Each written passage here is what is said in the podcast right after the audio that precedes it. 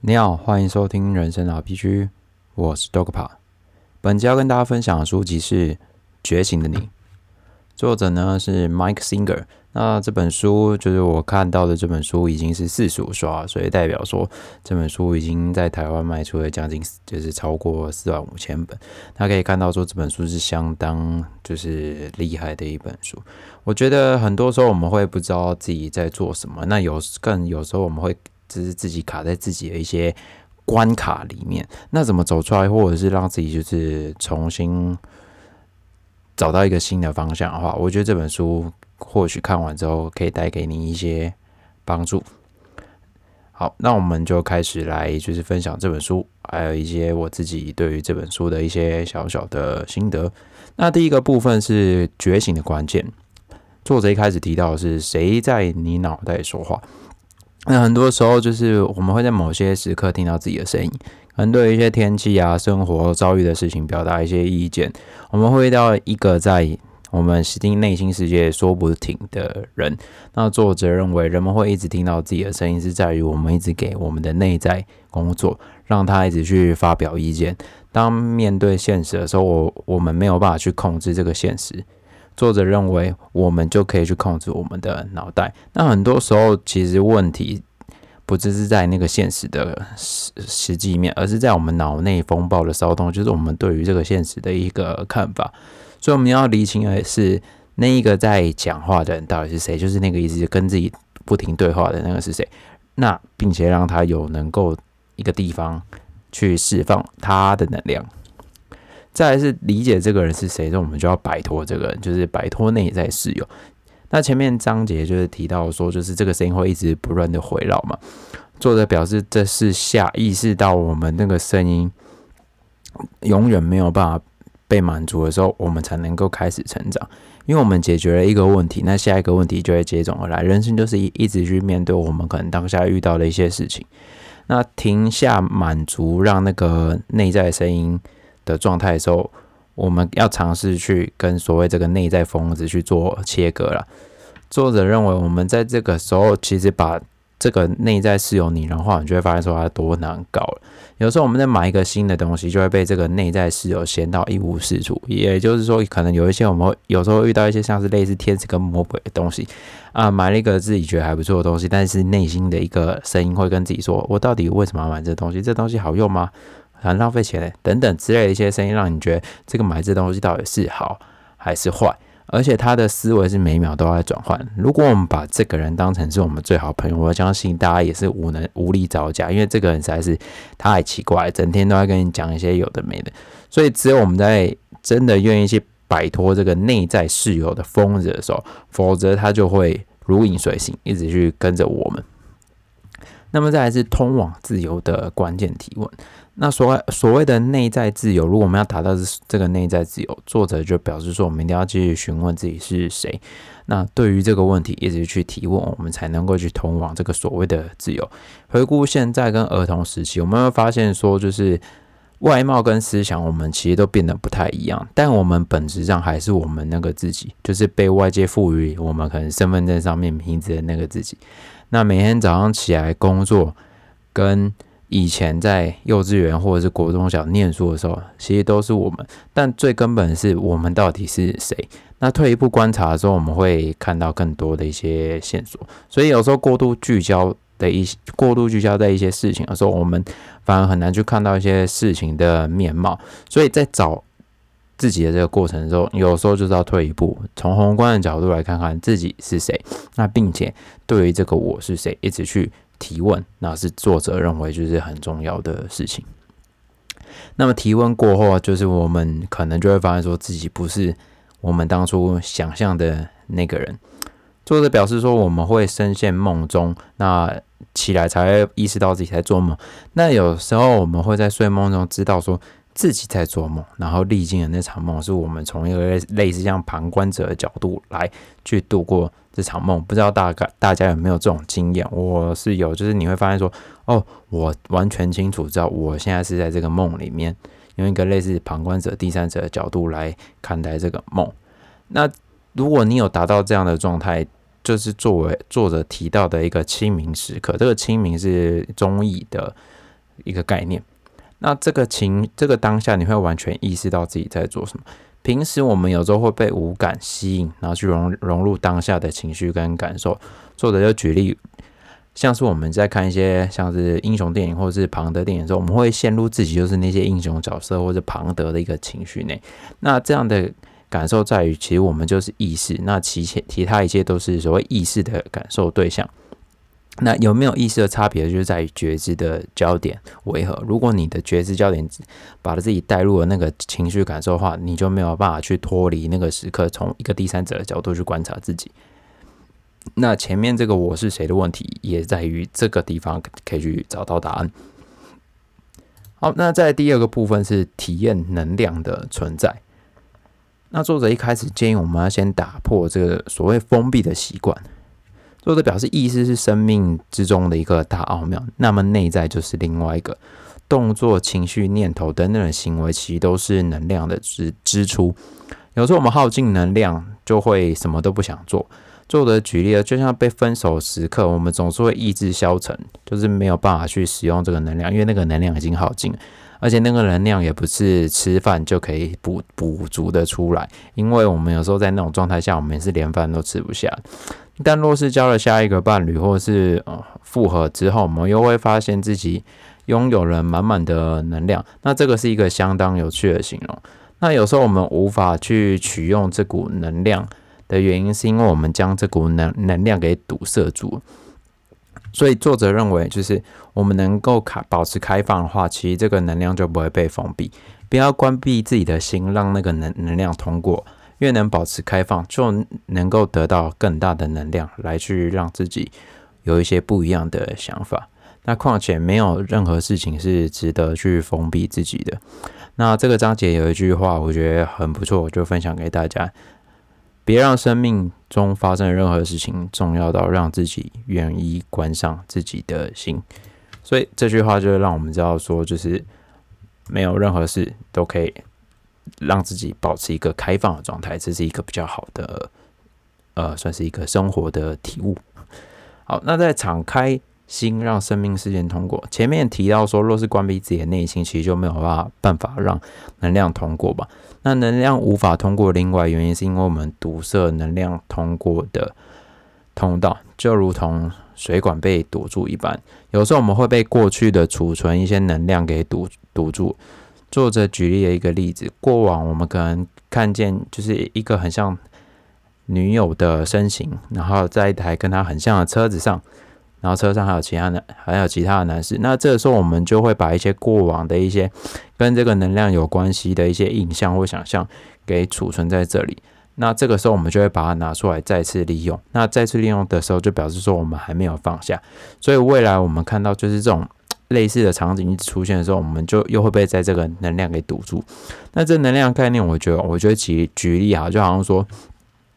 我们那种洗碗的那个洗手台，那有时候你在洗这些吃完东西的时候，就会有那些菜渣什么的，然后你会越积越多，越积越多，那你导致之后后续那个水流流不下去。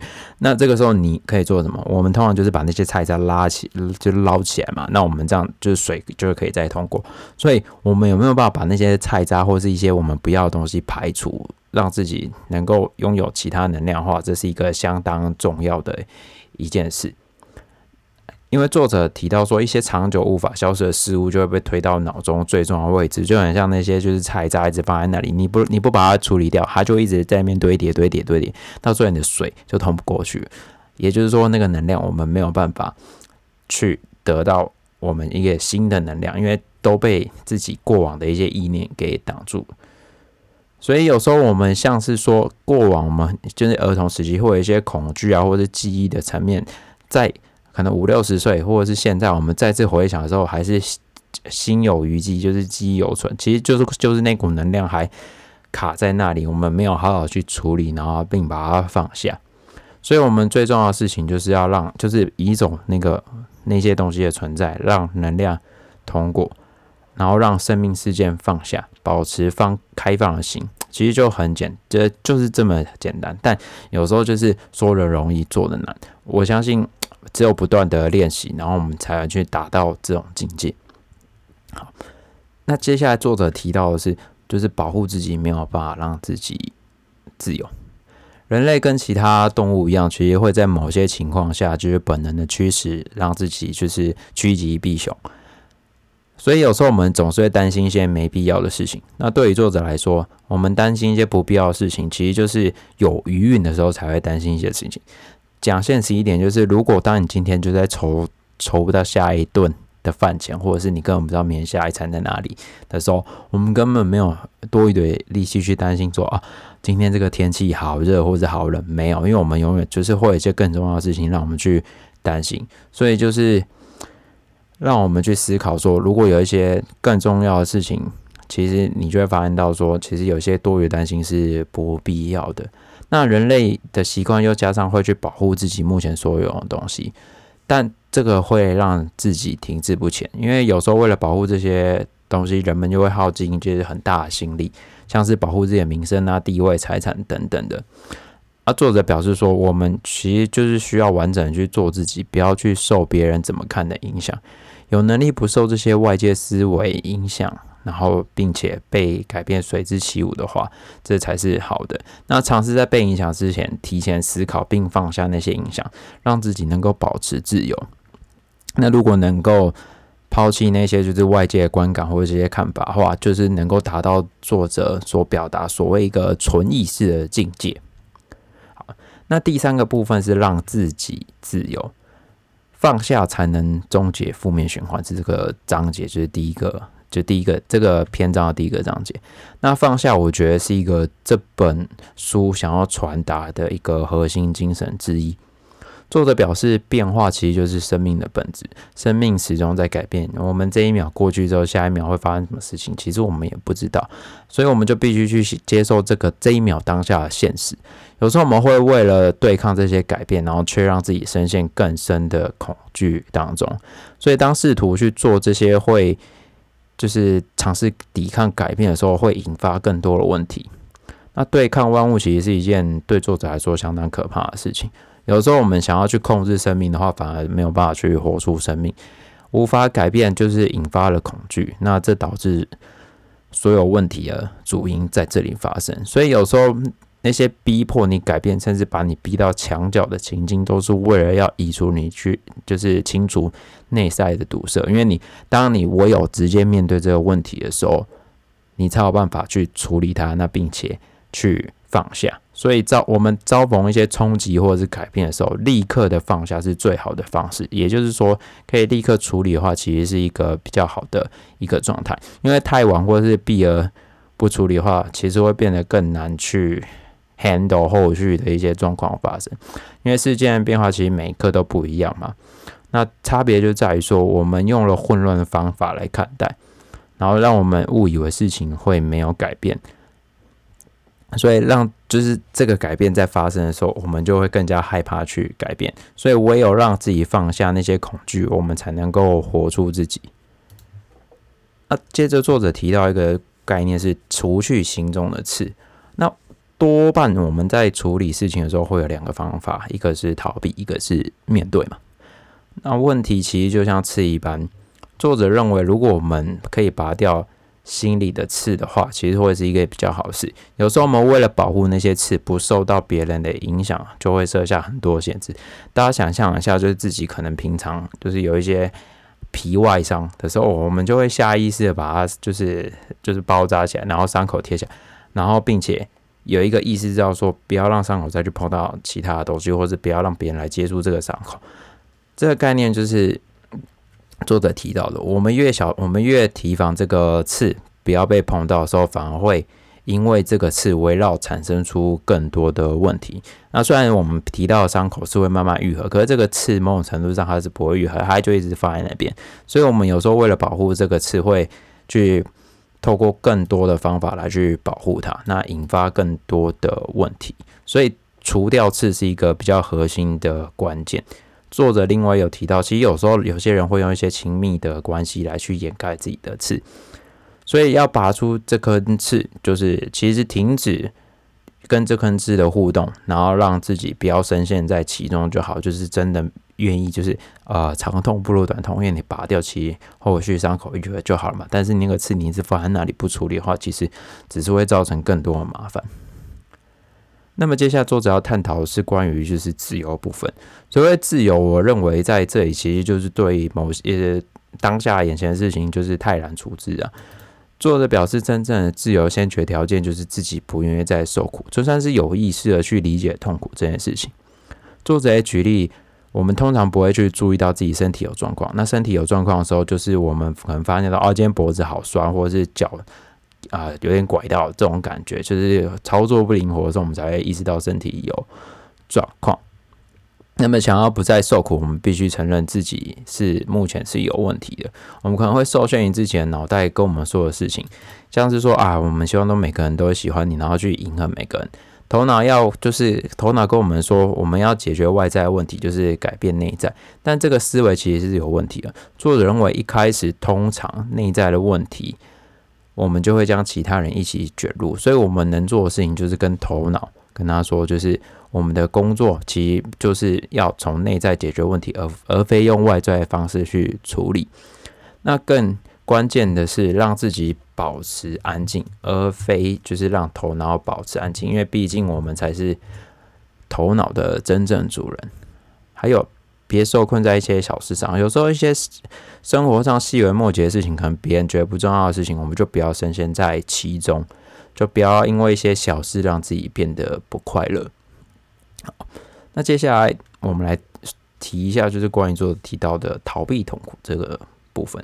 那对于生命没有改变，其实就不会有一些扩展跟进化嘛。生物的演化机制某种程度上就是这样，它透过不断的改变。引发我们人类到达，或是其他生物到达现在目前的状态。所以作者提到说，我们应该要跟和平，对啊，跟痛苦和平相处。那我觉得痛苦其实某种程度上也是一种改变的过程。那肉体的痛苦只会在身体出现警讯的时候出现，而内在痛苦其实是一直存在的。作者就表示，如果我们尝试想要逃离痛苦的话，其实只是妨碍我们去超越那个痛苦的存在。那避免痛苦的行为，某种程度上又会成为前往痛苦的一个捷径。所以，别把人生用来逃避痛苦。面对痛苦，要能够不害怕内在的一些混乱。作者认为，想要自由，就是要把痛苦当作能量的突然变动。我们越是逃避那些痛苦，或是某些事情，就会对它越发的敏感。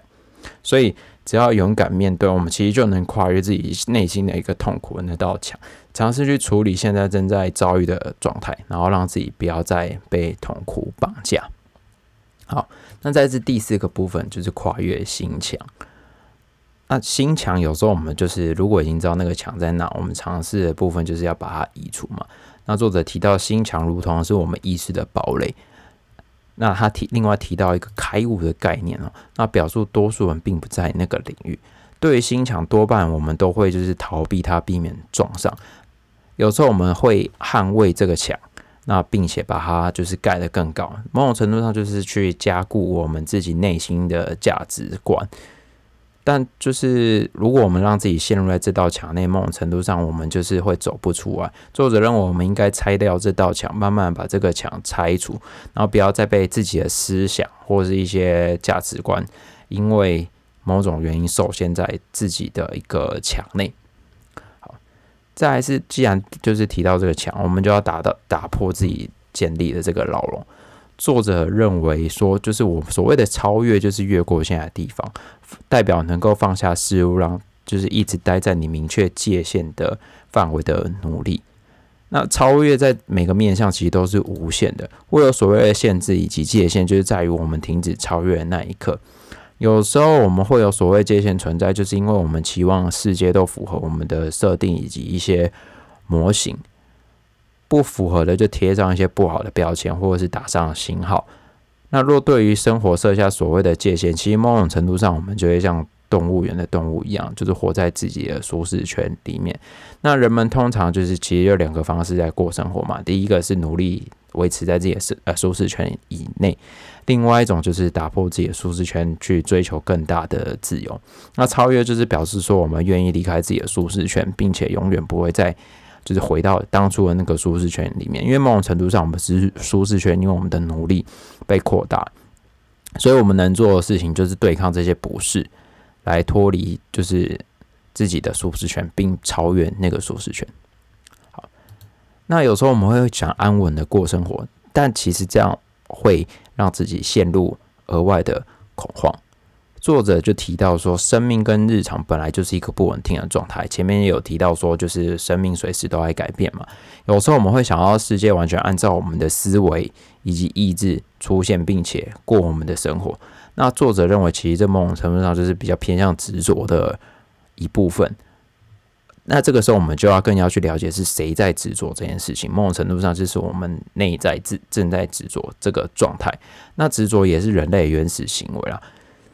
所以，对于安稳状态，我们其实是会有所期待嘛。但作者表示，其实这如同像是在流沙中盖房子，最终都是会消失的。所以，面对这个随时都在变动的世界，作者认为不符合自己的事情，我们只要察觉就好，并且让它从我们的生命事件中通过。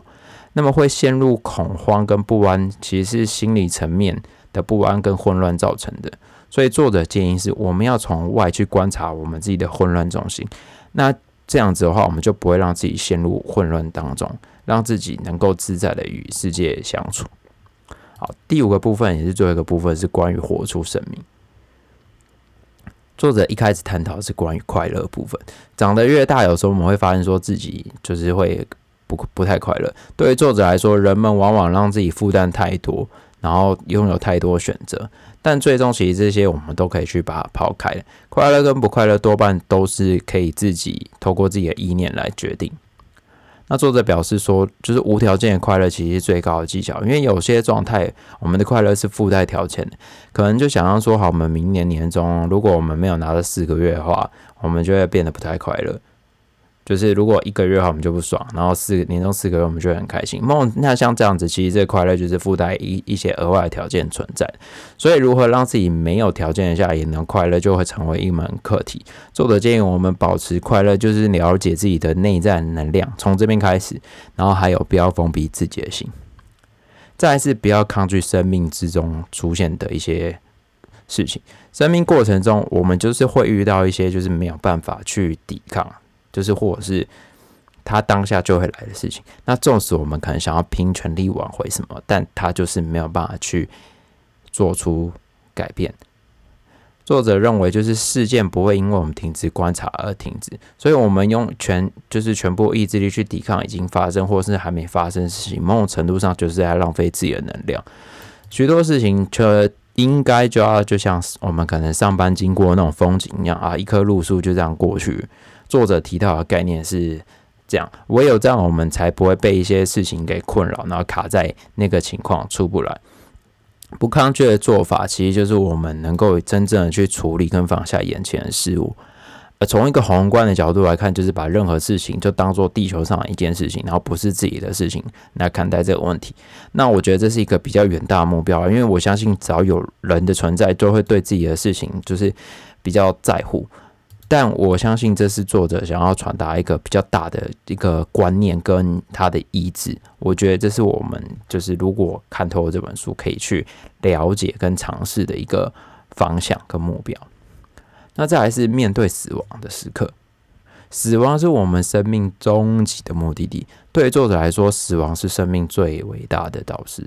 死亡面前，我们会意识到许多事情其实都微不足道，因为有很多人会提到说，当你生命只剩下几天的时候，你会做什么事情？我们可以就可以去思考说，有哪些是我们当下是应该要去完成的一些事情。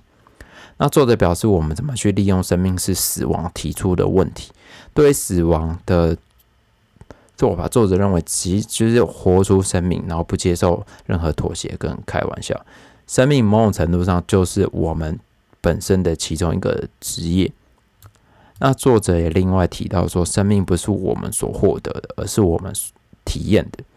那么死亡也不会从我们生命中带走任何东西，如同我们空空的来，也空空的去。所以，如果我们要对得起生命的话，就是把生命视为最后一天来活。那这样，我们将会完全按照自己的意愿去过活。好，那第十八个章节是关于让自己能够存在一个平衡之上。那我觉得这边作者想要传达的一个概念，就是说，其实有时候我们吃太多东东西，或者是不吃东西，某种程度上就是在一个天平的两端，就是太多或太少。所以作者就提到一个关于就是比较我们道华人世界道家一个概念，就是所谓的阴阳的状态，在每个时候你都会遇到一个生命的平衡。那唯有让自己活在这个平衡的当下，我们才会去拥有自己一个比较好的生活。那把每件事情都看得很简单，然后不要有太多一些极端的做法，让自己活在这个 balance 当中，就会是一个生命最好的状态。好，我觉得这本书就是也是启发了我一些很多的想法，我觉得是一个很棒的书。那如果有机会，大家可以去看看这本书。那这本书其实蛮就是页数蛮少，两百出头页，但我觉得我也是花了很多时间去参透作者想要传递的一个概念。好，感谢大家收听，分享给大家这本书《觉醒的你》。那我们下一本书见，拜拜。